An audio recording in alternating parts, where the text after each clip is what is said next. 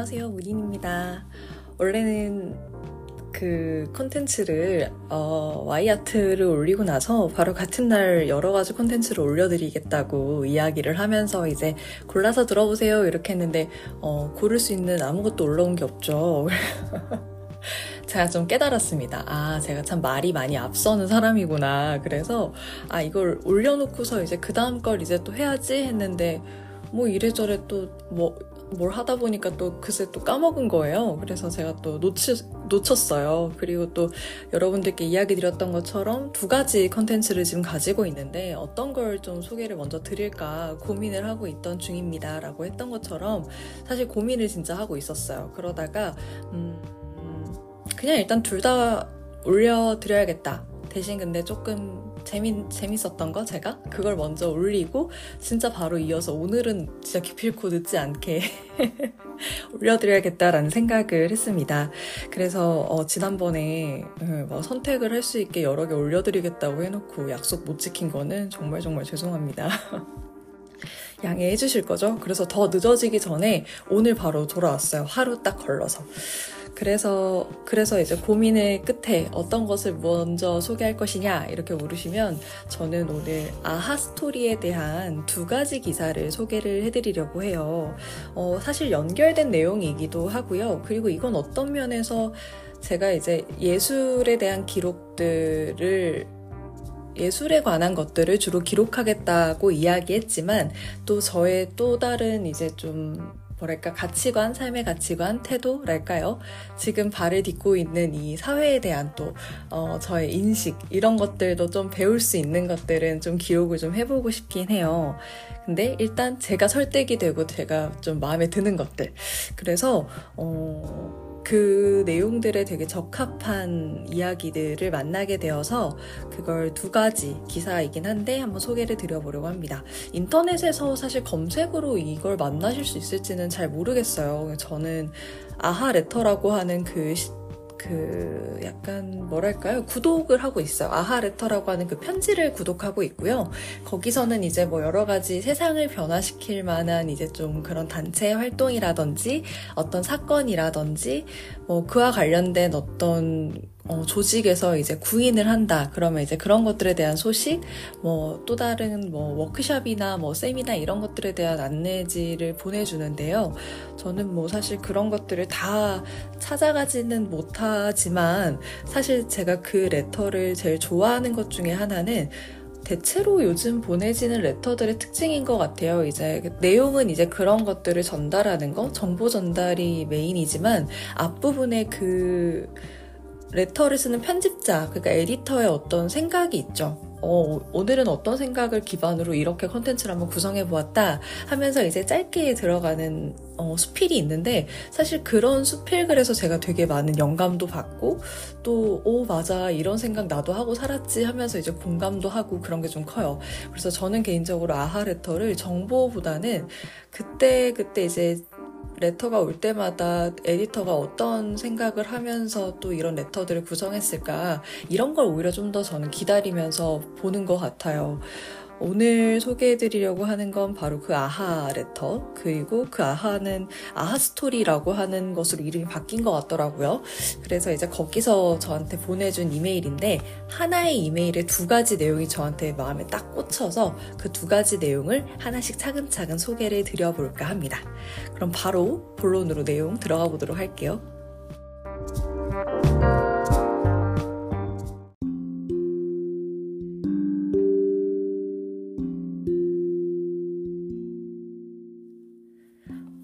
제가 소개해드릴 그 아하 스토리의 두 가지 기사는 하나는 더 뾰족해진 2024 트렌드 이슈 4가지 그리고 다른 하나는 흩어지고 보이는 Z세대 핵심 트렌드입니다. 이거 뭔가 제목에서부터 아마 저의 그 팟캐스트를 구독하고 계시는 이 20대 중후반 세대분들은 어, 좀 관심 가지실 이야기들일 것 같아요. 호호, 우리에 대한 이야기인데 과연 분석을 제대로 잘했는가? 약간 그런 평가의 마음으로 들어보셔도 좀 재밌지 않을까 싶습니다. 어떤 걸 좀 더 먼저 소개를 해드릴까 지금 좀 고민은 되는데요. 어, 우선 2024년의 트렌드 이슈 네 가지를 먼저 소개를 드리고, 그 다음에 Z세대 핵심 트렌드 이렇게 두 가지를 나눠서 소개를 한번 드려보려고 합니다. 그러면 먼저 더 뾰족해진 2024 트렌드 이슈 4가지를 소개해 드리도록 할게요. 바로 본론으로 한번 시작해 보도록 하겠습니다. tribeship의 시대. 선명한 개인적 지향성을 갖는 것이 중요해지고 있습니다. 이는 개인에게만 해당하는 이야기가 아닙니다. 개인적 지향성을 기반으로 한 연대와 유대가 강화되는 시대에 경쟁력을 갖추기 위해 Z세대의 일상을 바탕으로 2024년을 이끌어갈 힘인 tribeship이 가치관, 소비문화, 콘텐츠 등 다양한 측면에서 어떤 트렌드를 만들어가고 있는지 살펴보겠습니다. 이슈 1. 지향 선망. 선명한 개인적 지향성이 영향력을 갖는다. 마케터이자 인플루언서인 김규림, 이승희, 김소희가 오픈한 선물 curating 계정 Uncommon Gift Center는 세 사람의 선명한 취향과 감각을 기반으로 큐레이션한 제품들을 알려줍니다. 제품을 설명할 때 크기나 질감 등 사실만 나열하기보다 그들이 매력을 느끼는 포인트나 그에 얽힌 개인사를 자세하게 풀어냅니다.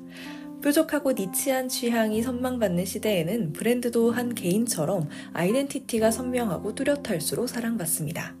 최근 몇 년 새의 Z세대 사이에서는 모두에게 통하는 대중적 취향을 반영하기보다 브랜드를 만든 사람의 독특한 개성과 감각을 담은 small 브랜드가 각광을 받고 있습니다.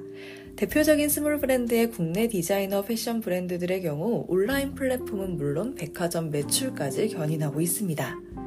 Z세대가 small 브랜드에 열광하는 이유는 그 안에 담긴 취향과 감각을 함께 소비함으로써 나는 이런 지향을 가진 사람이라는 것을 직관적으로 보여줄 수 있기 때문입니다. 같은 브랜드를 소비하고 좋아하는 소비자들끼리 소속감과 유대감을 가지는 것은 물론 소비자와 브랜드 간에도 유대감이 형성됩니다. Z세대에게 개인적 지향성은 자신의 아이덴티티를 보여주는 지표이자 tribeship을 형성하는 중요한 연결고리입니다. 이슈 두 번째, 공간 애착. 개인적, 개인적 지향성과 맞닿은 공간을 향유하다. 최근 Z세대에서 힙당동이라고 불리는 서울시 중구 신당동에는 조선시대 무당촌이었던 신당동의 역사를 재해석한 컨셉의 칵테일바 주신당이 있습니다. 기와와 목재 건물, 빨간색 글씨로 새겨진 간판 등 외관부터 무속신앙의 인상을 줍니다. 인테리어뿐만 아니라 메뉴도 콘셉트를 맞췄습니다. 원숭이 칵테일, 양 칵테일 등 12지신을 차용해 방문객이 자신의 출생 연도에 맞춰 칵테일을 주문합니다. Z세대는 개인적 지향성이 맞고 지역색이 뚜렷한 동네를 찾으며 그곳의 지역색을 선명하게 만듭니다. 이미 핫플레이스인 곳에서도 나만 발견할 수 있는 포인트를 발견하기도 하고 잘 알려지지 않은 숨은 장소를 찾아 digging합니다. 성수, 도산, 북촌 등 유명한 동네가 아닌 핫플레이스 근처의 위성 동네나 집 근처 작은 동네의 매력과 지역색을 스스로 발굴하기도 합니다. Z세대는 과거와 현재가 절묘하게 블렌딩된 공간에서 고유한 지역색과 함께 재해석된 색다른 정취를 함께 느끼고 소비합니다. 또한 지역색을 다양하게 즐기며 자신과 지향점이 맞는 공간의 애착을 형성합니다. 구석구석 숨은 매력을 찾기 위해 N차 방문도 마다하지 않습니다. 핫플레이스가 아니어도 거주지와 가깝지 않더라도 시간을 내서 찾아갑니다. 물리적 경계를 뛰어넘어 공간에 애착을 쌓고 소비합니다. 이슈 세 번째, 챗 커뮤니티. 더 뾰족하게, 더 긴밀하게 소통하다. Z세대는 카카오톡 오픈 채팅을 활발하게 활용합니다. 처음에는 게이머를 위한 음성 채팅 서비스로 시작한 디스코드는 게임뿐만 아니라 다양한 관심사를 다루는 채널이 생기면서 Z세대의 커뮤니티 플랫폼이 되어가고 있습니다. 이런 채팅형 커뮤니티는 누구나 마음만 먹으면 쉽게 커뮤니티를 만들 수 있고 키워드 검색으로 채팅방에 간편하게 접근할 수 있어 나와 지향성이 비슷한 사람과 쉽게 연결됩니다. 또 커뮤니티가 다양한 갈래로 분화하기 쉽습니다. 기본 채팅방을 다양한 주제나 목적으로 쪼개 한 커뮤니티 안에서도 조금 더 코드와 관심사가 맞는 사람끼리 집중적으로 소통하고 정보를 나눕니다.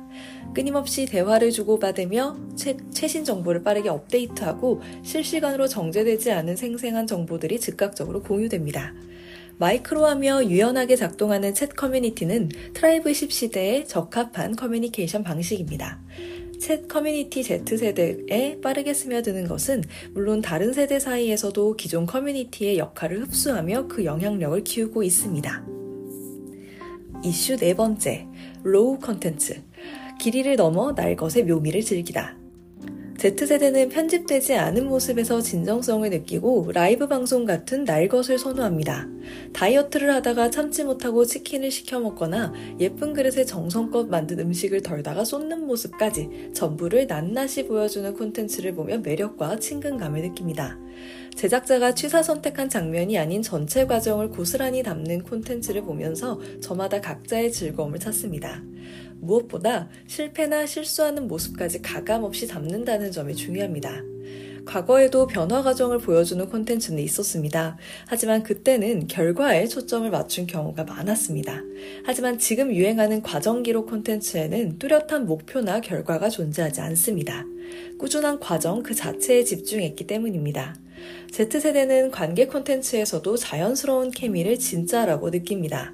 친구와 커플 사이의 대화를 나누다 자연스럽게 나온 반응이 일상의 돌발 상황이 그것입니다. 어떤 순간의 현실적인 모습과 거기에서 유발되는 찐 텐션이 Z세대의 반응을 이끌어냅니다. 처음 보는 인물이라도 영상에서 그들의 생생한 일상과 찐 텐션이 보인다면 Z세대는 아낌없이 좋아요를 누르고 댓글을 답니다.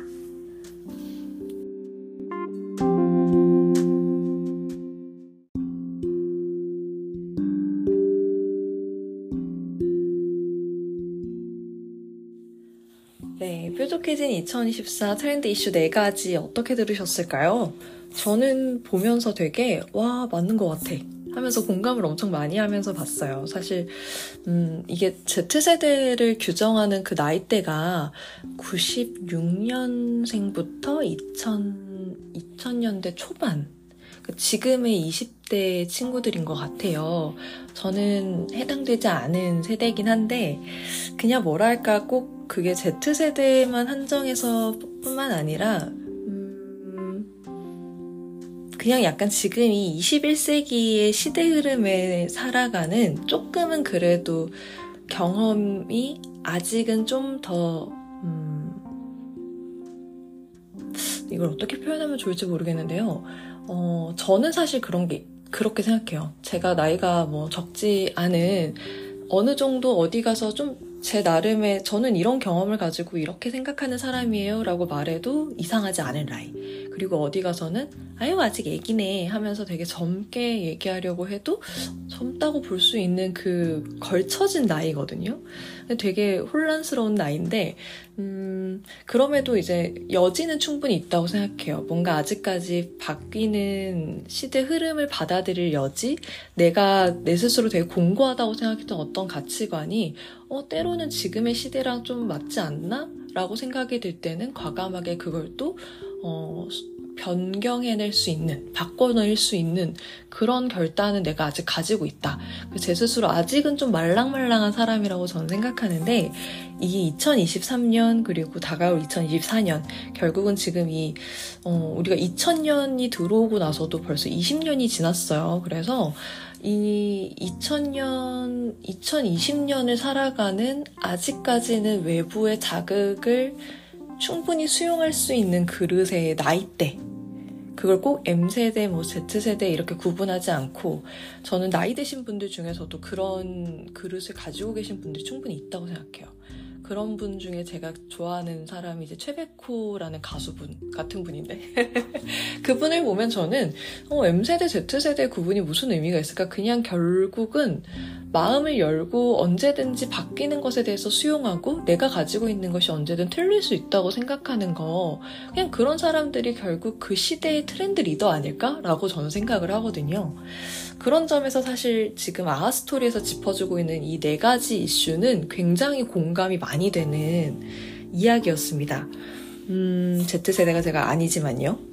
그런데 이제 제가 읽어보고 나니까 그런 생각이 드네요. 여러분들께, 어, 일전에 그 raw 콘텐츠에 대한 이야기를 지난번에 이야기 드렸어요. 그게 이제 저는 어 왠지 이제 그 Z세대라면 자기 결정력이 굉장히 뛰어나고 편집된 어떤 이야기에 대해서 조금 사회적 신뢰도가 너무 떨어진 거 아니야? 라고 생각했는데 제가 이걸 정정해야겠더라고요. 제가 굉장히 시각이 편협했다라는 걸 인정하기로 했습니다. 요즘은 제가 삶을 얼마나 의심하고 의심하면서 보는지 이거 전부 다 쇼펜하우어 때문이에요. 제가 쇼펜하우어 책을 보면 세상을 그렇게 의심하면서 살으래요. 근데 아니 뭘 또 의심 또 이런 얘기를 듣다 보면 아니 그럼 그냥 왜 raw 콘텐츠라는 게 꼭 반드시 내가 뭔가 더 정확하게 판단하기 위해서 날 것의 것을 원한다기보다 그냥 내 삶 자체가 raw한데 콘텐츠까지 raw하면 얼마나 공감이 많이 되겠어요. 그런 점에서 사람들이 그 raw 콘텐츠를 열광하는구나. 그리고 우리는 누구나 살면서 돌부리에 한 번씩 걸려서 넘어지고 진짜 머피의 법칙이라고 진짜 안 풀리는 날은 더럽게 안 풀리는 날도 정말 많잖아요. 근데 그런 것들에 대해서도 가감 없이 전부 다 보여주는, 아유, 나만 그런 게 아니구나. 저 사람도 그렇구나. 이런 걸 볼 때 우리가 약간, 에이, 꽃이다. 이게 아니라, 어, 어떻게 나도 그랬는데 하는 약간 연민과 동정과 공감이 같이 나오는. 전 근데 그런 정서가 되게 막 마냥 기쁘고 해맑고 웃고 행복한 정서보다 훨씬 더 따뜻하고 부드럽고 힘이 강하다고 생각해요. 그런 동정, 연민, 공감 이런 거 되게 미지근하게 오래가는 정서랄까요. 그리고 의외로 어 든, 튼튼한 정서. 저도 생각해 보면 이런 얘기를 제가 주변에 한 적 있어요. 음, 솔직히 고백하면 인생을 살면서 제가 두 가지의 경험, 두 가지의 정서를 한꺼번에 느낀 적이 있답니다. 이런 얘기를 또 하다 보니까 또 좀 어이가 없, 없, 없긴 하지만 이거 진짜 그냥 약간 TMI인데요. 어, 이제 연애를 하고 어떤 누군가 마음에 든 사람 만날 때, 썸 탈 때, 썸 탈 때는 제가 누군가와 이렇게 좀 관계를 딱 정해지, 정해놓지 않은 상태니까 여러 소개팅을 받을 수도 있고, 그리고 소개팅 받은 사람들 중에 여러 명과 연락을 할 수 있잖아요. 어, 물론 저도 유교걸이라서 기왕이면 한 사람한테 몰입해서 연락을 하면 좋겠지만 내가 당장 너무 외로우면 뭐 이 사람하고 또 소개팅 해볼 수 있고 저 사람하고도 소개팅 해볼 수 있으니까. 근데 이제 소개팅을 해서 만나다 보면 이런 경험을 제가 한 적이 있어요. 음, 그, 한, 한 분은 너무 제 스타일인 거예요. 너무 제 취향인 거예요. 그냥 뭐 이렇게 얘기했을 때, 어, 그 얘기를, 얘기가 너무 잘 통해. 그 얘기는 결국 이제 취향과 어, 성향이 좀 비슷하다고 해야 될까요? 그래서 이제 무슨 어떤 저는 이런 음악 좋아하는데 근데 어 그분도 그 가수를 안대요. 어머 하면 막 노래 얘기를 막 해. 아 저는 뭐 이게 제가 이제 어쨌든 미술사를 전공하니까 뭐 어떤 작품 뭐 어떤 미술관에 가서 무슨 전시를 봤는데 하면 어 뭐 그 전시에 대한 얘기를 같이 서로 할 수 있을 때 그럼 다음번에 데이트할 때는 전시를 보러 갈까요? 했을 때 그게 무난하게 smooth하게 잘 흘러가는 아 진짜 약간 좀 정석 같죠? 그 소개팅에. 그런 분들은 만났을 때 어 좀 설레요. 좀 약간 뭐라 그럴까? 진짜 진짜 마음이 막 심장이 두근두근하는 그런 설렘. 근데 어떤 사람이 또 있었냐면 얘기를 하, 하는데 어, 잘 모르겠어. 자기는 뭔가 막 신나서 얘기하는데 일단 그 내용의 주제가 내가 관심이 별로 없는 거예요. 그래서 저는 이렇게 약간 뚱하긴 해요. 근데 왜 그런 부분에서 내용을 떠나서 그 이야기를 전달하는 모습이 되게 순수하게 느껴질 때 근데 내가 별로 반응을 잘 안 하고 있다는 것에 대해서 약간 어 되게 눈치를 보고 뭔가 되게 수줍게 또 뭔가를 갑자기 막 이렇게 집중해서 뭘 하시는 그런 것들을 관조해서 제가 볼 때 어, 사실은 이제 뭐두 가지 경우가 다 있었던 것 같아요. 음, 약간 뭐라 그럴까요? 마음은 당연히 어, 막 제가 좋아하는 것들을 같이 좋아하는 사람. 그래서 대화가 사실 거의 끊이지 않고 꾸준히 계속 이어지는 그런 식의 만남 도 너무 좋은데 본능적으로는 그게 더 좋은데 왜 그 한편으로는 계속 그 사람이 생각날까요? 그 약간 좀 불쌍 불쌍하게 느껴졌어. 그때 제 정서는. 그러니까 되게 이렇게 서로 노력을 잘 하려고 만났는데, 어, 그분이 뭔가 제, 어떻게 저랑 얘기를 잘 해보려고 이런저런 얘기를 하지만, 안타깝게도 저는 그런 쪽에 관심이 많이 없고, 뭐, 저는 약간 이런 것도 좀 있어요. 이거 진짜 이상한 거고, 이건 그냥 저를 질타하셔도 상관없어요. 저는 사람을 만날 때 눈을 보고 대화하는 걸 좀 중요하게 생각하고, 말을 정확하게 전달하는 걸 되게 중요하게 생각해요. 그래서, 물론 저도 말을 좀 빠르게 하는 편이긴 한데, 그렇다면 발음을 좀 정확하게 한다든지 이런 게 좀 저는 좀 중요한데 어 그때 그분은 되게 어 눈을 좀 잘 보고 얘기하지 않는, 않으시기도 했고, 말을 하는데 입안에서 말이 계속 맴돌아서 무슨 말인지 잘 모르겠어서 제가 계속 네? 하고 여러 번 다시 묻게 되는 그런 일들이 좀 있었어요. 그래서 이제 지나고서 생각해보면 그럼 그 사람은 별로였던 거라고 해야 되는 거 아닌가요? 이렇게 물어보실 수 있는데, 근데 사실 그런 것만 조금 좀 특이하다라고 생각하지 그게 잘못되고 싫은 건 또 아니었어요. 그냥 그분의 순수한 느낌을 받은 거죠. 거기서. 그리고 아, 이 사람은 이런 걸 되게 좋아하는구나 하면서 그냥 그분을 되게 관찰하고 온 기분인 거예요. 그러면서 이제 제가 든 생각은 그냥 어, 약간의 안쓰러움, 약간 측은함. 근데 여러분 결국 제가 어떤 결정을 했는지 아세요? 저는 측은함에 손을 들었어요. 그 이렇게 좀 그냥 길게 생각했을 때요. 그리고 제가 사람을 만날 때 뭐가 중요할까? 저는 결국 되게 솔직하고 거짓이 없는 관계가 되게 저는 중요했던 것 같아요. 그리고 그분을 통해서 오히려 아, 나도 사실 저런 면이 있는데라는 생각을 한 거예요. 나도 누군가를 만났을 때 제가 작아지게 되는 상대가 늘 있어요. 그런 사람들을 만나면 저도 눈치를 엄청 많이 보거든요. 그 사람이 내가 이런 말을 했을 때 기분이 상하면 어떡하지? 지금 이 사람이 나를 마음에 안 들어 하는 것 같은데 내가 뭘 좀 더 해보지? 하는 그런 약간 안절부절하는 저의 모습이 분명 있거든요. 근데 그때 소개를 받았던 그분에게서 아, 그런 저의 모습을 보게 된 거예요. 나도 새로운 사람 만나면, 그리고 특히나 더 잘 보이고 싶은 사람한테 더 뚝딱뚝딱 되는 경향이 있어요. 그러다 보니까 오히려 나를 보고 뚝딱뚝딱 하는 사람을 봤을 때, 왜 저래? 이게 아니라, 세상에 나도 저런 모습이 있는데, 이 사람이 나에게 뚝딱뚝딱 하는 모습을 보니까 지금 내가 너무 많이 어쩌면 좀 어렵 겠구나 이런 생각이 드는 거예요. 저는 그분을 어렵게 하려고 했던 건 아니지만 뭐 결론적으로 솔직히 얘기해드리면 지금 그분이랑 되게 잘 만나요. 지금에서 남자친구긴 한데 아 물론 소개팅으로 만난 사이는 아니지만 친구로 시작했다가 이제 연인으로 발전했는데 어쨌든 이제 제가 만났을 때 아, 그냥 날것에 있는 그대로를 거의 숨김없이 잘 보여주는 사람이었다라는 생각이 들어요. 그게 저한테는 신뢰를 형성하게 됐던 1번이었던 것 같고요.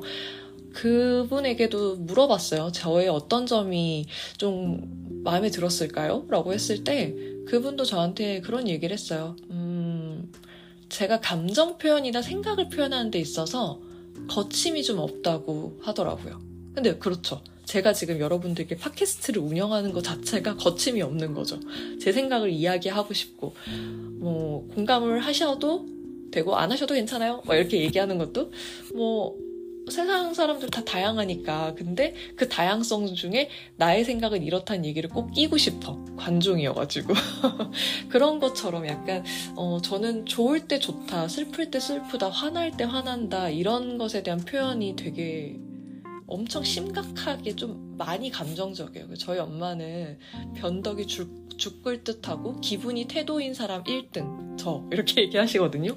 저도 항상 이제 그걸 좀 다스려 보려고 노력은 하는데 이게 결국은 되게 장점이 결국 단점이 될 수밖에 없는 거예요. 잘 웃는 사람들이 잘 울고 화도 잘 내요. 진짜 그래요. 저희 가족들이 전반적으로 감정 표현을 되게 잘해요. 그래서 서로 좋아할 때는 막 세상이 너무 귀여워 너무 막 잘했어 막 이렇게 막 하다가도 이제 서로 감정사 가면은 거의 진짜 죽일 듯이 막 서로 노려보고 막 깨물고 막 달려들고 막 이래요. 그래서 저희 집은 진짜 저는 생각해보면 10대 저희 학창시절은 아 동물의 왕국이 이런 거겠구나. 지금은 지나고 나니까 그래요. 그때는 정말 힘들었거든요. 특히 또 사춘기는 얼마나 감정이 예민해요. 근데 원래도 감성이 좀 들락 날락 들쑥날쑥 하는 사람인데 집안 전체가 막 들썩들썩 하는 집이에요. 그러니까 저는 거의 뭐 막 온 감정을 느낄 수 있는 감정은 다 느껴보고 막 센치하려면 지 저기 지구 끝에 멘틀까지 내려가서 센치해지고 막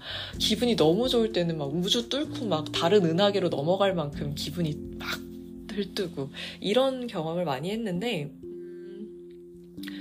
나이가 들면 어쩔 수 없이 사회생활을 하면서 그게 이 뭐랄까요 그 범주가 굉장히 많이 정돈이 되는 건 있는 것 같아요. 지금은 그렇게까지 막 디페하게 우울해지거나 그렇게까지 막 하이하게 막 기분이 좋아지거나 이런 일은 잘 없는데 그래도 여전히 저는 어, 그런 감정의 변동이 좀 있는 편이에요. 근데 그게 제 스스로 제 매력으로서 잘 다스려 봐야겠다 이런 생각을 좀 하는 편입니다. 요즘 따라 만나면은 막 웃을 수 있고 막 슬퍼할 수 있는 관계가 잘 없더라고요.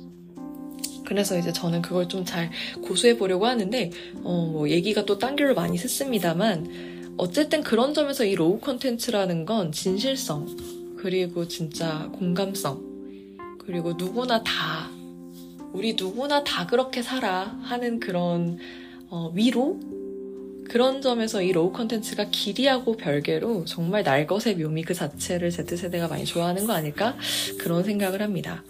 그리고 사실 제가 어, 이 글의 첫 번째 딱 등장했던 키워드가 뭐냐면 tribeship이라는 단어예요. 저 사실 여기에 되게 꽂혀 있었거든요. 이 tribeship이라는 단어.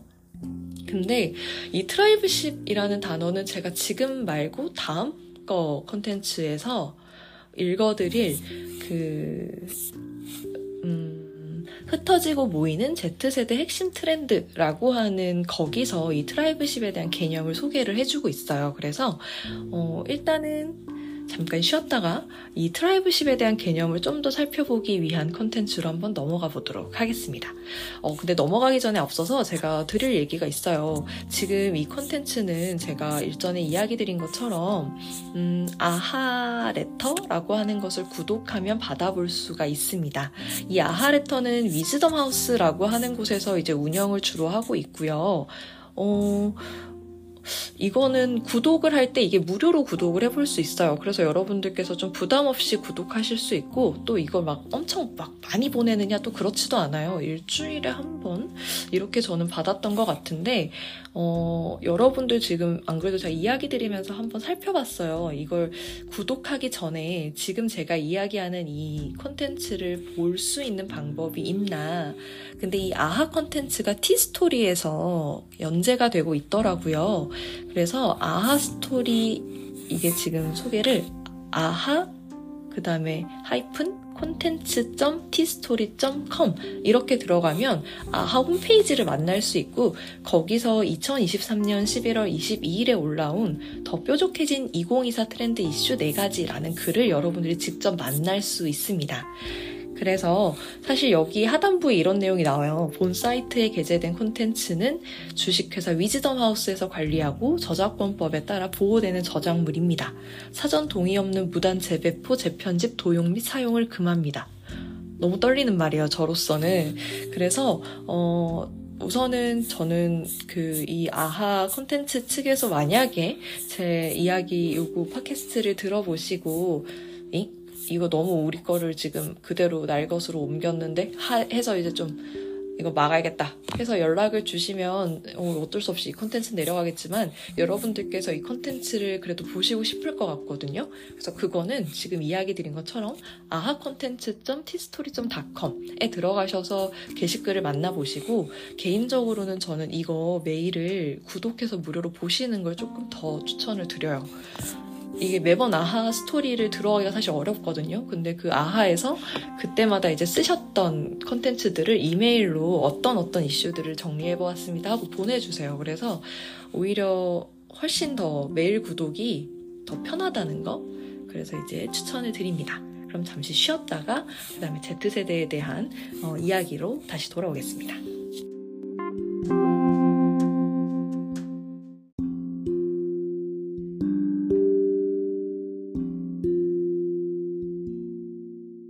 네, 돌아왔습니다. 이번에 소개해드릴 컨텐츠는 흩어지고 모이는 Z세대 핵심 트렌드입니다. 앞서서 소개해드렸던 뾰족한 2024 트렌드 이슈 4가지와 이제 연결될 부분인데요. 그 중에서도 이제 tribeship. 제가 진짜 이 그 아하 레터를 받자마자 와! 하고 꽂혔던 키워드였어요. 아, tribeship이란 단어를 쓸 수 있겠구나. 이거 되게 좀 좋은 개념이다. 이렇게 생각을 해서 바로 수집을 지금이라도 어디 써놔야겠네요. 이걸 기록을 하긴 했는데 다이어리 같은데 이제 이런 걸 써놔야 나중에 언젠가는 또 제가 또 써먹지 않겠습니까? 네, 그래서 이것도 한번 소개를 해드려 볼게요. 흩어지고 모이는 Z세대 핵심 트렌드. 바로 본문으로 들어가겠습니다. tribeship은 자신의 지향성을 중심으로 수십 개의 작은 tribe, 즉 부족을 형성하고 관계를 맺는 것, 자신과 주변을 연결해 학연, 혈연, 지연을 뛰어넘는 새로운 공동체를 만드는 것을 뜻합니다. 이때 지향성은 개인이 만들고 가꾸는 정체성의 집합으로 취향과 관심사를 넘어 성향, 가치관, 라이프 스타일을 모두 포괄합니다. 개인의 관심사를 기반으로 만드는 tribe는 hyper personality를 강화하고 자신을 브랜딩할 수 있는 바탕이 됩니다. 또 개인으로서는 달성할 수 없는 일을 이룰 강력한 영향력을 갖추도록 도와줍니다.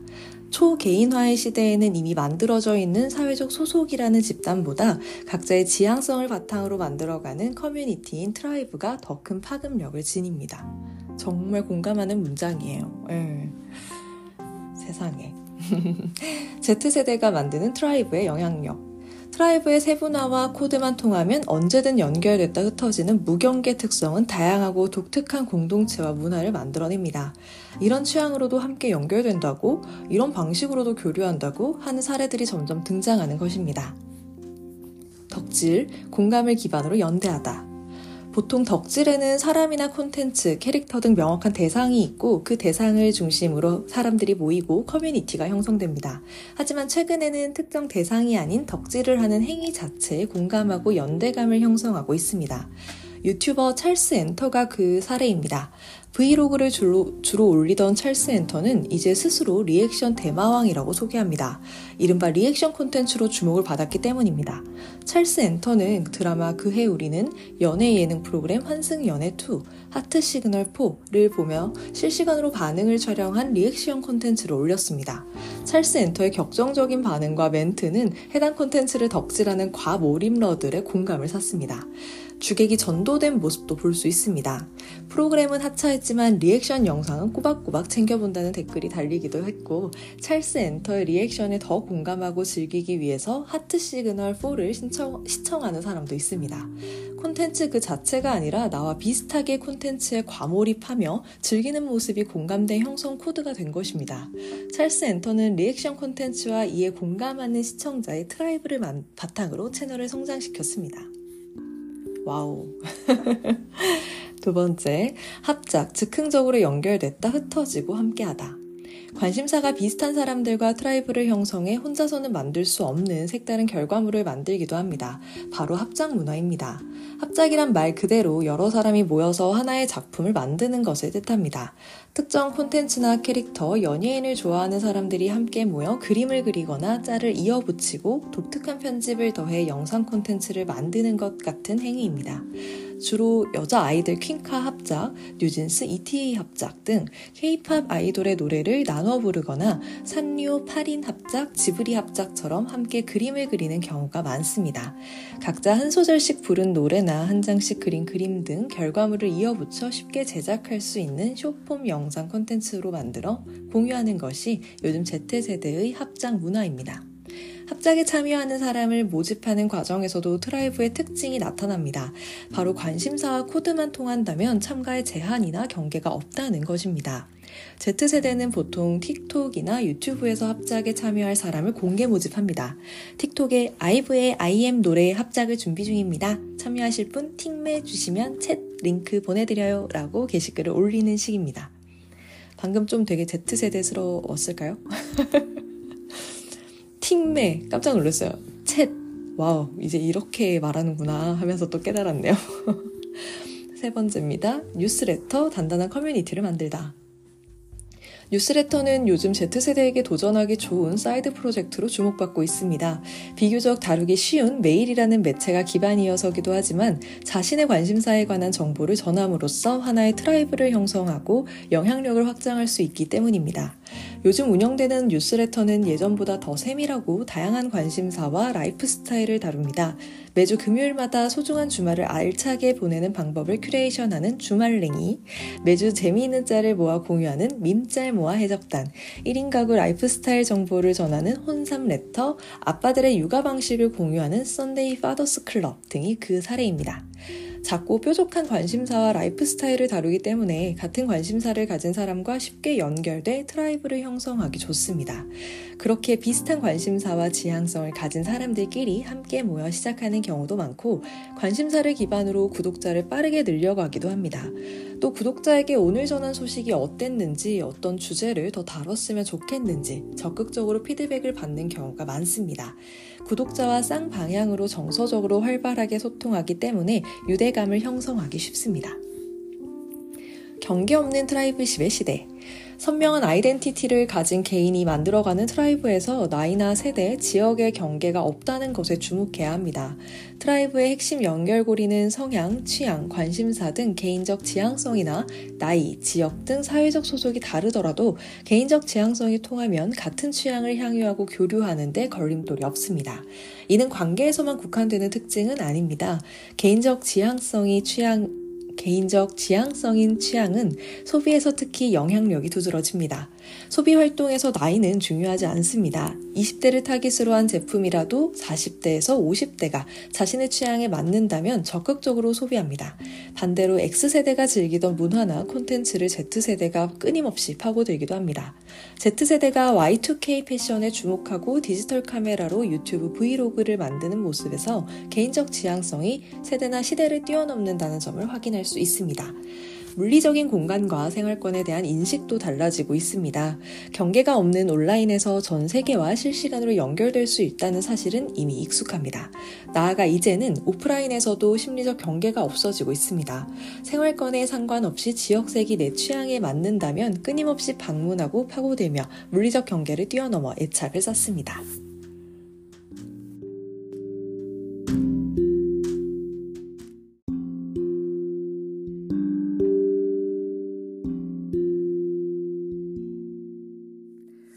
여러분께 총 두 가지 아하 스토리 이야기 들려드렸는데요. 굉장히 구독해보고 싶지 않으신가요? 이쯤 되면 또 약간 그 홍보처럼, 그쵸?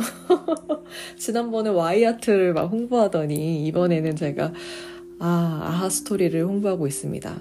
아까 일전에 이야기 드린 것처럼요. 아하 컨텐츠. tistory.com 들어가시면 지금 제가 소개드린 컨텐츠들 다 읽어보실 수 있고 그리고 소개드린 거 말고도 취향에 맞는 다른 콘텐츠들 만나보실 수 있어요. 사실 저는 그 지난번에도 이야기 드렸지만 뭔가 이렇게 책으로서 되게 정제돼서 사실 트렌드라고 하는 건 어떤 면에서는 되게 이렇게 결국 흐름을 말하는 거기 때문에 되게 전 좀 자연스럽고 접근하기도 좀 되게 편하고 뭐 그리고 봐도 되고 안 봐도 되고 뭐 약간 이런 느낌으로 되게 가볍게 접근하고 싶은데 요즘에는 이제 트렌드조차도 되게 어떤 서적으로 탁 나오다 보니까 어, 물론 그 시대의 어떤 현상과 경향을 책으로서 정리해 준다는 거는 참 그것도 어려운 일인데 해줘서 너무 고맙지만 근데 그 책으로 만들어지면서 트렌드가 이미 아닌 것 같은 느낌이랄까요. 그래서 되게 저는 좀 어려운데요. 그런 부분들이. 사실 이 아하레터에서 전달해주고 있는 이 방식, 그러니까 이메일로써 보고 싶은 사람은 보, 보, 보 세요. 약간 이렇게. 그리고 이 아하레트에서 조금 더 관심이 많다면 우리가 사실 이거는 맛보기고 아하레트에서 사실 이걸로 책을 냈어요. 그 책을 제가 안 그래도 이걸 사서 또 봐야지 하고 이제 지금 장바구니에 담아뒀는데 무슨 책이냐면 Z세대 트렌드 2024라고 하는 책을 이 위즈덤 하우스에서 냈어요. 근데 이 책도 진짜 음, 요즘 되게 좀 힙한 느낌의 디자인, 컬러를 오히려 되게 단색으로 쨍하게 딱 쓰고 고딕체로 이렇게 중요한 거는 막 이렇게 강조를 해주고 그리고 이게 저자가 대학 내일의 20대 연구소래요.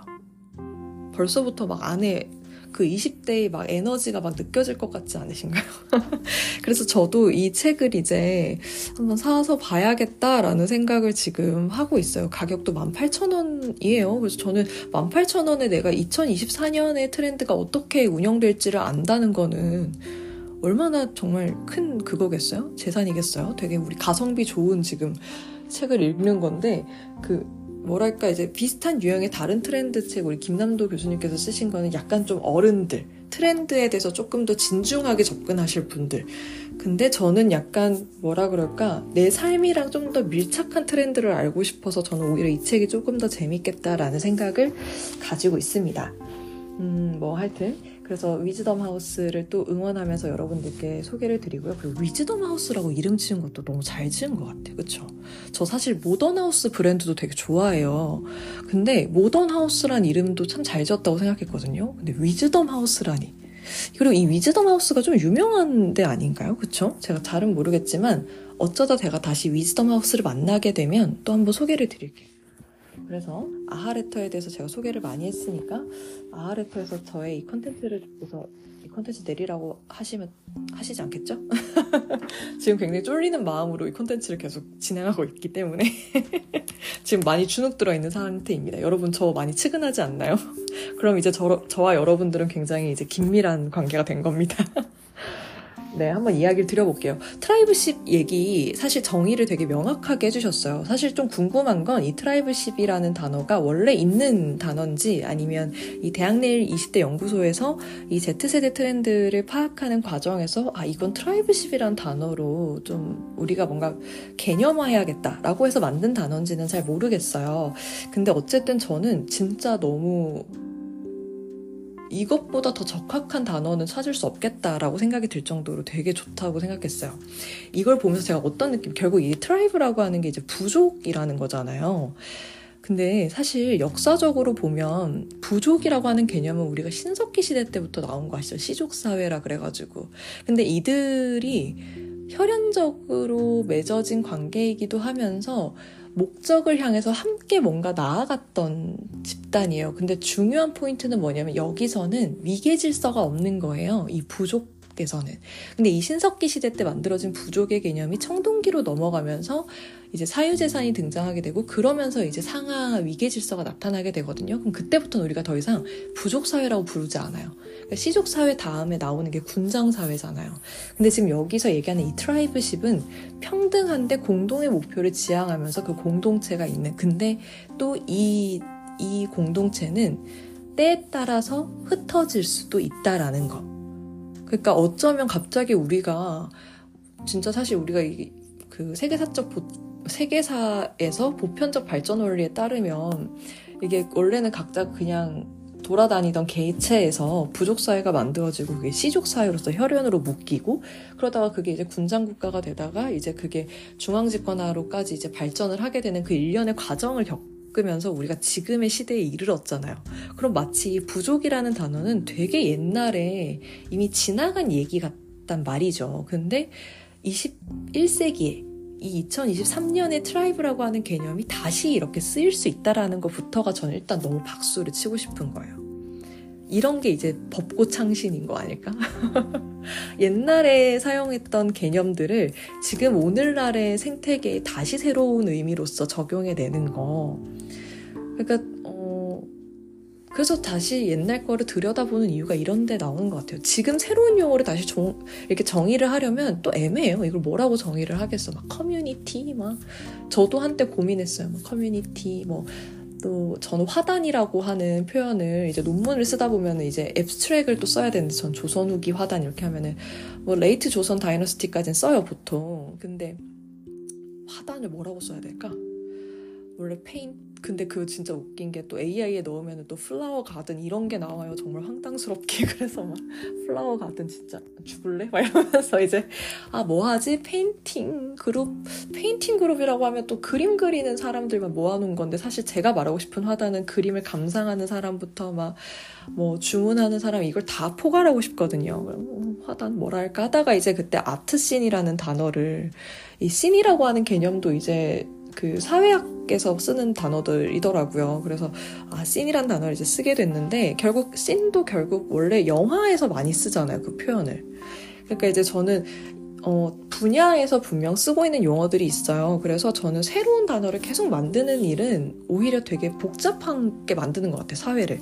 기존에 있던 것들이 의미가 어, 오늘날에도 적용할 수 있겠다 하는 것들이 분명 있어요. 그 기본적인 성격이 오늘날에도 유지되고 있는 거. 그런 게 이제 지금 이 tribeship 같은 단어가 아닐까 싶은데 이게 근데 정말 놀라운 건 뭐냐면 제가 아까 얘기한 것처럼 목적이 딱 정해져서 함께 움직이지만 각각 개인이 어떤 이유에 의해서 뭐 예를 들어 신석기 시대도 그래요. 어, 정착 생활을 하지만 지금 내가 살고 있는 이 정착지에 있는 뭔가를 다 먹어. 그럼 또 이동을 해야 돼요. 근데 어떤 사람은 어 아니야 난 여기 남아서 조금 더 경작을 해보겠어 하는 사람은 남는 거고 아 그래 나는 그럼 새 땅 가서 또 새로운 거 심어볼게 하고 떠나는 사람도 떠나요. 그러니까 이 부족이라고 하는 유닛은 어 반드시 막 떠나니까 배신자 막 이런 개념이 아닌 거예요. 그냥 어 갈 사람은 가 이렇게 하고 남을 사람은 또 남고 그리고 또 거기서 또 다시 각자의 tribe를 또 형성해서 또 이렇게 이렇게 점점 뭐랄까요 생활권을 확장해 나간다고 할까요? 이제 조금 긍정적인 개념으로 저는 읽혀지는데 그런 점에서 개인적인 부분, 개인적인 어떤 요소, 그러니까 여기서 이야기할 때 hyper personality를 강화한다라는 점 이게 되게 중요한 것 같은 거예요. 오늘날 우리는 개인 내 개성이 굉장히 중요하고 사실 어쩌면 잃어버리면 안 될 것 같이 소중하다고까지 생각하잖아요. 그럼에도 우리는 되게 외롭거든요. 이걸 나 혼자서 보수하고 유지하기에는 그리고 어, 좀 뭐라 그럴까 음 그쵸 외로워요. 외롭고 그래서 이제 이걸 함께 나와 함께 길을 걸어간 사, 길어, 길을 걸어가 보겠어? 하면서 이제 약간 너 나의 친구가 되어주겠어? 하면서 이제 약간 건 제의를 하듯이 우리는 혼자만 있으면 되게 약하죠. 인간이란 원래 그렇잖아요. 내가 어, 산에 들어가서 어떤 야생동물을 만나도 전 100%다 지게 되어 있어요. 근데 인간이 그 어떤 그런 생명체들 중에서도 가장 최상위 포식자가 될 수 있는 건 인간은 결합을 하고 그룹을 지어서 연대를 해서 거기서 무언가를 계속 만들어내기 때문에 되게 강력한 존재라고 저는 생각을 하거든요. 그러다 보니까 이 트라이브십에 기반한 이런 어, 정체성은 개인의 정체성도 어느 정도 인정해주면서 이 공동체가 가지고 있는 어떤 지향점에 대해서도 분명하게 인식하고 있다라는 점인 거예요. 그게 전 되게 중요하다고 생각하거든요. 음, 그래서 되게 재밌게 봤고요. 또 하나 제가 좀 눈에 딱 꽂혔던 건 합작이라는 개념인데, 저는 사실 이런 내용을 아예 처음 봤어요. 제가 유튜브도 제 유튜브는 사실 공개할 수도 있어요. 왜냐면 저는 음악밖에 안 들어서 저는 그 플레이리스트 이렇게 음악 큐레이션 해주시는 분들만 구독을 해요. 거의. 그러다 보니까 맨날 노래 그리고 이제 뭐 저희 부모님이 또 4K로 되게 화질 좋게 막 뉴질랜드 막 여러분들 아시죠? 그 전자랜드나 그런 매장 가면은 TV 화질 보여주려고 막 엄청나게 대자연 이런 거 막 틀어주잖아요. 막 새 막 초슬로 그 뭐야 엄청 초고속 카메라로 찍어서 막 새가 거의 막 날기 위한 날개짓을 진짜 엄청나게 천천히 하는 그런 영상. 그러니까 저희 부모님 도 그런 걸 좋아하세요. 그래서 그런 거랑 그다음에 음악밖에 없는데 이 합작과 관련해서 뭐 특히 또 저는 틱톡을 또 안 해가지고 근데 이렇게 산리오 8인 합작, 지브리 합작, 아이들 퀸카 합작, 뉴진스 이티의 합작 이런 걸 나눠서 부르고 그림을 또 함께 그린다 이런 게 좀 되게 신박하네요. 예전에 그 릴레이 만화 뭐 그래가지고 이거 무한도전에서 김태호 PD가 되게 많이 어 김태호 PD님이 했던 시도 같은데 처음에 이제 누가 비트를 찍으면 그 다음에 뭘 얹고 뭘 얹고 이래서 결국 하나의 노래가 만들어지는데 거의 한 열 몇 명이 참여하는 그때 유재석의 드럼 그 드럼 치는 그 반주에서 시작해가지고 그러니까 그런 합작 문화 같아요, 그렇죠? 근데 이 합작이라고 하는 문화도 굉장히 오래됐어요. 중국에서부터 시작됐어요. 어, 우리는 시서와 일치의 문이나 문화를 다 공유하는 동아시아권 사람들이거든요. 여러분들도 다 그런 곳에서 뿌리를 두고 있어요. 우리에게 합작은 낯선 일이 아니에요. 그래서 예전에는 이제 시를 쓰는 사람, 글씨를 쓰는 사람이 결국 그림까지 그렸거든요. 그래서 그런 사람들이 모여서 커뮤니티를 형성하면, 어, 내가 이거 그림, 종이를 하나 가지고 있으면 내가 그림 그릴 테니까 너가 위에다가 글씨를 좀 써. 이거는 정말 정말 옛날부터 있었던 문화. 그래가지고, 음, 뭐, 당장에 그냥 가장 쉬운 예로는 뭐 저는 제가 원사대가를 연구했기 때문에 이런 사례가 있었어요. 예찬과 황공망이라고 하는 두 화가가 화면을 하나 받아요, 종이를. 근데 예찬이란 화가가 정말 잘 그렸던 거는 근경에 이제 소슬하게 나무가 딱 서 있는데 되게 운치 있고 그 약간 썰렁하게 뭐가 아무것도 없는데 그 공허함이 역으로 되게 가득 차 보이게 하는 그런 걸 되게 잘 그렸어요. 그와 다르게 이제 황공망이라고 하는 사람은 산을 그리는데 그 산의 기세가 어 되게 뭐랄까요 부담스럽지 않게 사람의 심금을 울릴 정도로 굉장히 어, 벅찬 느낌으로 산을 되게 잘 그렸거든요. 그래서 두 분이 합작을 해요. 근경은 예찬아 네가 그려 그리고 뒤에 원경 주사는 황공망아 네가 그려 해서 두 분이서 한 화면을 합작을 해서 같이 그려요. 그리고 또 뭐 이런 것도 있죠. 뭐, 음, 제일 많이 아는 거 우리나라 사례를 들면 저 그 김홍도하고 강세왕이 합작한 송호도 혹시 여러분들 아실지 모르겠어요. 그래서 호랑이를 김홍도가 그렸죠. 근경에 되게 정말 정치하게 진짜 살아 움직여서 정말 화면 밖으로 튀어나올 것 같은 호랑이. 근데 그 위에 소나무는 정말 기백이 근데 소나무 자체를 굉장히 사실적으로 잘 그려있느냐 그게 아니라 그 소나무에 들어가 있는 필선 있잖아요. 그 먹으로서 붓을 쫙 그려내는 그걸 강세왕이 그려요. 그것도 합작이죠.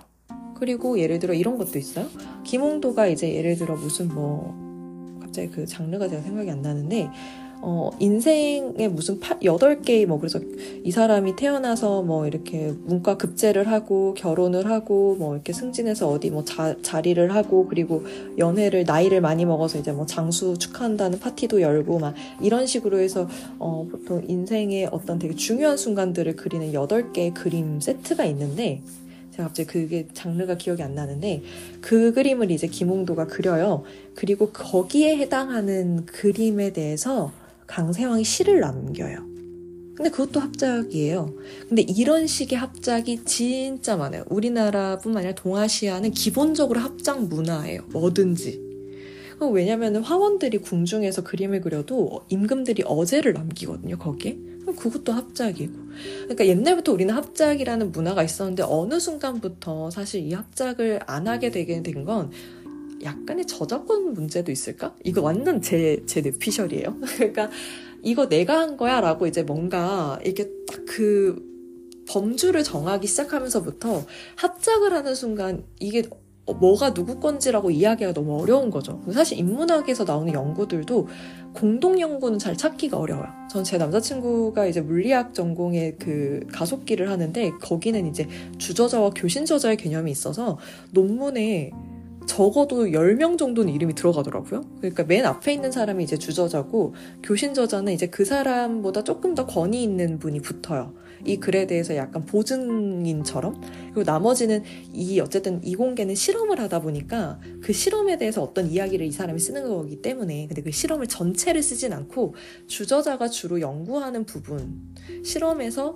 한 부분만을 쓰는 거예요. 근데 그 실험에 참여하는 사람들이 있잖아요. 그러면 그 실험에 참여하는 사람들 이름들 다 적어요. 그래서 저는 그게 너무 신기한 거예요. 그러면 이 사람들에게 이게 다 자기 논문이 되는 거야. 그래서 그때 제 룸메이트도 또 약대 대학원 친구였는데 그 친구도 그랬어요. 그래서 1년이 지나면 각자 자기가 연구를 하나씩 맡아서 실험을 하고 있다고 치면 전부 다 이제 그 연구, 각자의 실험을 다 이렇게 십시일반 도와주잖아요. 또 우리나라의 미덕 아니에요. 또 십시일반 도와주면 주저자는 다 자기 본인인데 그 뒤에 들어가는 보조 저자들 같은 개념으로서 이름이 다 들어가는 거예요. 그래서 예를 들어 연구실에서 다섯 명이 다섯 개의 실험을 운영하고 있어요. 그럼 그 해가 끝날 때 다섯 편의 논문이 나오는 거야, 개인 한테. 그러니까 주저자로 쓴 논문은 내 거 하나인데 내가 이제 교신 저자 개념으로 다른 논문의 이름을 네 개를 실는 거예요. 그러니까 논문이 나오는 스케일이 너무 다른 거야. 근데 저는 인문학은 단독 저자가 일반적이에요. 연구는 처음부터 끝까지 혼자서 다 고민해서 이게 왜 이렇게 될까부터 해가지고 스토리를 만들어서 찾아보고 뭐가 실증적인 건지 내가 찾아보고 이런 작업을 절대 협업할 수가 없어. 그러니까 인문학은 사, 사공이 많으면 무조건 산으로 갈 수밖에 없는 그래서 그런 게 되게 다르더라고요. 그래서 저한테는 오히려 이제 합작이라는 거는 분야를 정말 딱 각자 갖고 있는 상태에서 어떤 시대를 구축하는데 예를 들어 문화적으로 시대를 하나 구축하는데 저는 회화를 전공했잖아요. 근데 회화만으로 어떤 문화사라고 하는 시대를 구축하기는 어렵잖아요. 그러면 이제 어, 도자기는 어땠을까 그때? 그때 뭐 불교 공예는 어땠어? 뭐 불상은 어떻게 만들어졌어? 뭐 그런 식으로 그 당시에 뭐 소반이나 목가구들은 어떻게 만들어졌어? 내가 연구하고 싶은 시대가 이때인데 하면서 각자의 전공을 가지고 있는 사람들이 어떤 시대라고 하는 그 시대를 입체적으로 그려내기 위한 어떤 목표를 만들기 위해서 합쳐지지만 자기 영역 부분은 확실한 거예요. 그래서 어, 프로젝트 이름은 10명이 들어가도 어, 이 시대에서 회화 파트 연구하신 분은 누구죠? 하면 저요. 그건 단독 연구, 단독 책임. 이런 식으로 그러니까 굉장히 영역 구분이 되게 확실한 거죠. 그래서 약간 좀 뭐라 그럴까 뭐 좀 얘기가 많이 새긴 샜는데요. 결론적으로는 이제 합작의 문화가 굉장히 이제 문화적으로 옛날부터 치면 진짜 오래되어 왔다. 근데 지금의 합작 문화는 또 약간 뭐라 그럴까 훨씬 더 연장선 그러니까 좀 더 시간성이 긴 느낌이고 그때는 이제 하나의 작품이 그 당시에만 합작이 딱 이루어지고 끝. 근데 지금 이 얘기는 어 내가 오늘 2023년 오늘이 12월 1일이에요. 그러면 2023년 12월 1일에 제가 어떤 종이에다가 그림을 하나 그려요. 그럼 시간이 한참 지났다가 나중에 누가 이런 거에 관심이 있으면은 2024년 12월 1일에도 그릴 수 있는 거죠. 그래서 하나의 작품이 만들어지는데 어, 굉장히 긴 시간을 들일 수도 있고 뭐 여러 가지로 이제 그런 생각이 드는 음, 그리고 이제 음, 아 모르겠어요. 이거는 근데 어쩌면 이 합작이라고 하는 개념 자체는 되게 시대를 막론하고 좀 고유한 성질을 가지고 있는 것 같아요. 그 황공망이라고 하는 화가가 제가 예전에 여러분들 올려드렸던 중국회화 감상 책에 그런 얘기를 한 적이 있어요. 황공망이 자기의 부춘상거도를 그리는데 3년의 시간이 걸렸다고 하거든요. 그리고 실제로 그림을 보면 사실 그냥 한 번에 그린 것처럼 정말 너무 똑같이 뭐 막 필선이 다르다든지 아니면 먹의 색깔이 막 다르다든지 그렇지 않고 정말 한 시간에 그려낸 하나의 시간 안에 그려낸 것처럼 자연스럽다고 이야기했던 적이 있는데 어, 그런 걸 또 생각하면 지금의 합작 문화랑 그렇게 다르지 않을 수도 있나 이런 생각도 들기도 해요. 근데 이 합작이 결국은 음, 뭐랄까요? Z세대들이 되게 다양성을 수용하는 범위, 다양성을 수용하는 장벽이 되게 낮구나 이런 생각이 좀 들기도 해요. 내게 중요하지는 않은 거야. 약간 그렇지 않나요? 이거는 제가 조금 배워야 될 마인드 같기도 해요. 그래서 마지막으로 정리했던 이 경계 없는 tribeship의 시대라고 하는 이야기도 저는 마찬가지인 것 같아요. 이게 어, 결국은 뭐 사회적으로 내가 뭐 나이든 지역이든 그런 소속이 다르더라도 개인의 지향성이 통하면 그 취향을 향유하고 교류하는데 어려울 게 하나도 없다. 어, 진짜 맞는 얘기인 것 같아요. 결국 20대를 타깃으로 한 제품이라도 40, 50대가 취향에 맞으면 소비를 할 수 있고, 지금 X세대가 즐기던 문화를 Z세대들이 끊임없이 파고들고 있는 것들도 그렇고, 결국은, 근데 이게 참, 뭐, 제가, 저는 윗세대들을 많이 만나지 못해 못해서 사실 이렇다라고 단어는 못하겠는데 제가 느끼고 있는 체감은 어떠냐면 Z세대들은 끊임없이 윗세대들의 취향을 계속해서 궁금해하고 거기 위로 올라가려는 작업을 하고 있는 것 같아요. 노력을 많이 하는 느낌? 근데 윗세대는 아랫세대로 내려오는데 되게 한계가 많다는 느낌을 받아요. 근데 왜 그럴까? 음, 저는 기술의 문제가 되게 크다고 생각해요. 지금의 이 발전된 기술을 접하고 사용하는데 어려움이 없어요, Z세대들은. 근데 이 기술을 어떻게 사용하느냐에 따라서 내가 접근할 수 있는 정보가 굉장히 다르잖아요. 진짜 진짜 옛날 얘기인데 제가 이 얘기하면 또 제 세대가 들통날 수도 있는데 옛날에 정보화 경진대회 이런 것도 있었어요. 누가 누가 더 빨리 검색을 해내나 이런 거. 그때 당시에는 막 컴퓨터가 막 나오던 시기니까 이 컴퓨터를 누가 더 빠르게 잘 쓰느냐도 하나의 경시대회고 그걸로 상도 줬었어요. 지금은 그런 경시대회 없잖아요.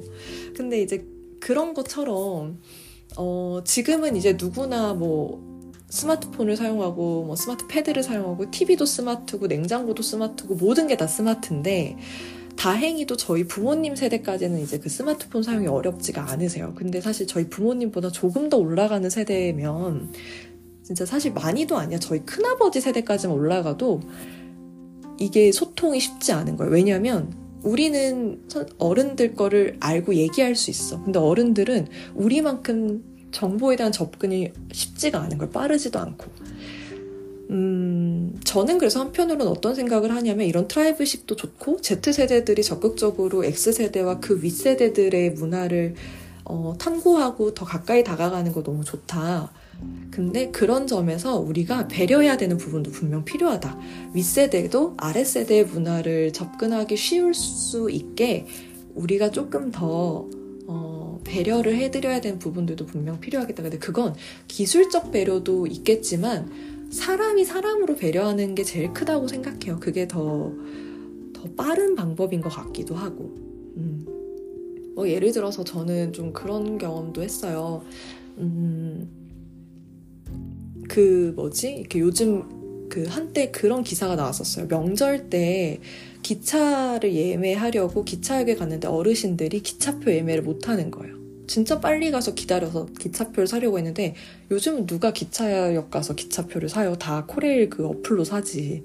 그래서 제가 그 생각이 드는 거예요. 기차를 전 세대가 다 타는데 코레일로 그치 예매할 수 있지. 그러다 한편으로 그 생각도 했어요. 어른들을 위해서 따로 표를 좀 빼놓을 순 없나 이런 생각도 사실 한편으로 했어요. 근데 또 그것도 문제가 많다고 하더라고요. 그렇게 할 수 없는 이유가 또 있더라고요. 그리고 또 한때 그런 기사도 나왔었잖아요. LG가 진짜 지금 LG가 우승했습니다. 축하드려요. 근데 그 LG의 결승전을 보려고 어르신이 이제 그 구단 구단이라 해서 경기장에 표를 사러 갔는데 표가 없대요. 요즘 다 인터넷으로 다 예매를 하니까. 그래서 그분이 오셨다가 완전 LG의 정말 오래된 팬이신데 그때 그 표를 구하지 못해서 돌아가야 했던 상황. 그러니까 이런 이야기들이 지금은 사실 어쩌면 젊은 세대들 입장에서는 어, 어떻게 하고 그냥 지나가고 잊어버려요. 근데 우리 이걸 알아야 돼요. 우리도 늙는다는 거야. 우리도 그런 시간이 얼마 남지 않았다는 거야. 근데 모르겠어요. Z세대 분들은 아직 저, 저 Z세대 아니고 저 조금 더 윗세대인데, 어, 저는 좀 그런 생각을 해요. 나에게도 올 시간이고 그게 나의 미래라는 생각을 하면 저는 조금 더 제가 그분들에게 도움을 드릴 수 있는 게 뭐가 있을까 그런 생각들 계속 고민해요. 그리고 어, 당장이라도 이제 저는 제가 지하철을 타러 가든 다른 곳에서 어디 내려서 지도를 보든 다 휴대폰으로 켜서 저는 맵을 보니까 어, 낯선 곳을 가도 제가 현지인처럼 돌아다닌단 말이죠. 근데 어르신들은 사실 요즘 다 그렇게 보다 보니까 어떤 면에서 저는 좀 너무 힘든 것 같아요. 아날로그로 그 지하철역에서 안내되고 있는 지도를 찾아보는 게 더 헷갈리는 것 같기도 해요.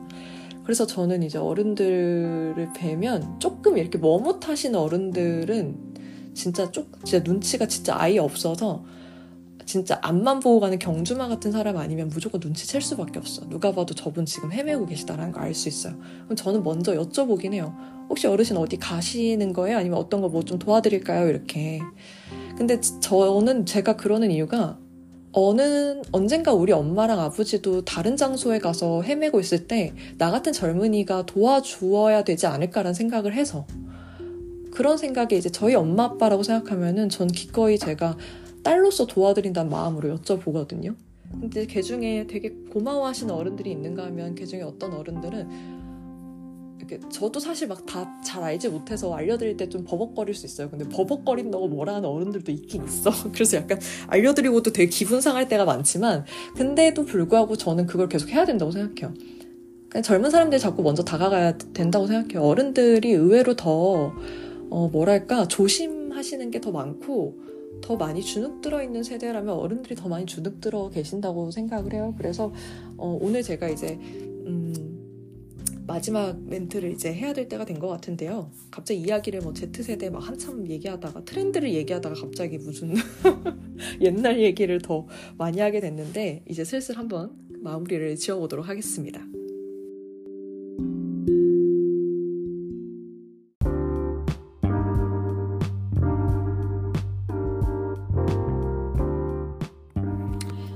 네, 마지막 멘트 이제 하면서 마무리를 지어보려고 해요. 오늘 뭐 결론적으로 Z세대와 2024년의 트렌드에 대해서 이야기를 했지만, 궁극적으로 저도, 어, Z, 2024년의 Z세대가 중요하죠. 우리가, 음, 그러니까 주로 소비하는 계층이 이들이다 보니까 이들이 어떤 걸 원하는지 그 니즈에 대한 파악도 중요한데 근데 이게 2024년에 Z세대만 살지 않는다는 거.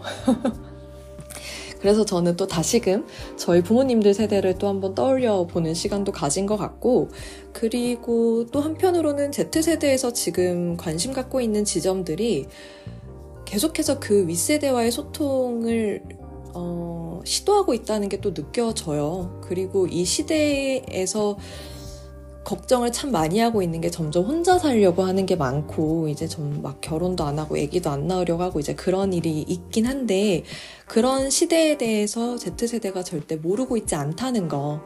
근데 그런 상황 속에서도 우리가 만들어낼 새로운 세상은 어떻게 만들어져 가야 하는가. 과거에 만들어졌던 좋은 것들은 유지하면서 또 새로워져야 될 부분들은 무엇이 있는가를 정말 많이 고민하고 있는 거 아닐까? 그런 생각이 조금 들었습니다. 그래서 저도 한편으로는 아, 트렌드에 대한 좀 기민한, 좀 예민한 접근이 늘 필요하겠다. 제 스스로. 항상 좀 이렇게 귀를 쫑긋 세워서 어떤 이야기들이 세상에서 펼쳐지고 있는지 항상 잘 들어보려고 해야겠다. 그런 생각이 듭니다. 무엇보다 어쨌든 이걸 이렇게 명료하고 재미있게 정리를 한 것에는 아하 스토리 위즈덤 주식회사 위즈덤 하우스에서 쓰는 아하 스토리에서 만들어준 이런 정리글이 있기 때문에 또 저희가 이렇게 한 번 더 이야기를 해볼 수 있지 않았나 싶습니다. 아하 스토리 저작권으로 저를 고소하지 말아주세요. 네, 저는 아하 스토리를 굉장히 지금 홍보를 하고 있고요. 그리고 또 여러분들께도 아하 스토리 아하 메일 무료로 받아볼 수 있다는 이야기까지 해드렸습니다. 그리고 어, 뭐예요? 티스토리에 들어가면 또 만날 수 있습니다. 어쨌든 오늘도 어, 예술이라고 하긴 좀 그런데 결국은 또 이런 문화들이 또 새로운 예술들을 또 이끌어낼 수 있는 거라고 생각해서 저는 하나의 연장선상이라고 보고 있고요. 오늘 소개해드린 콘텐츠가 여러분들께 어쩌면 조금 더 재밌으셨을 수도 있을 것 같아요.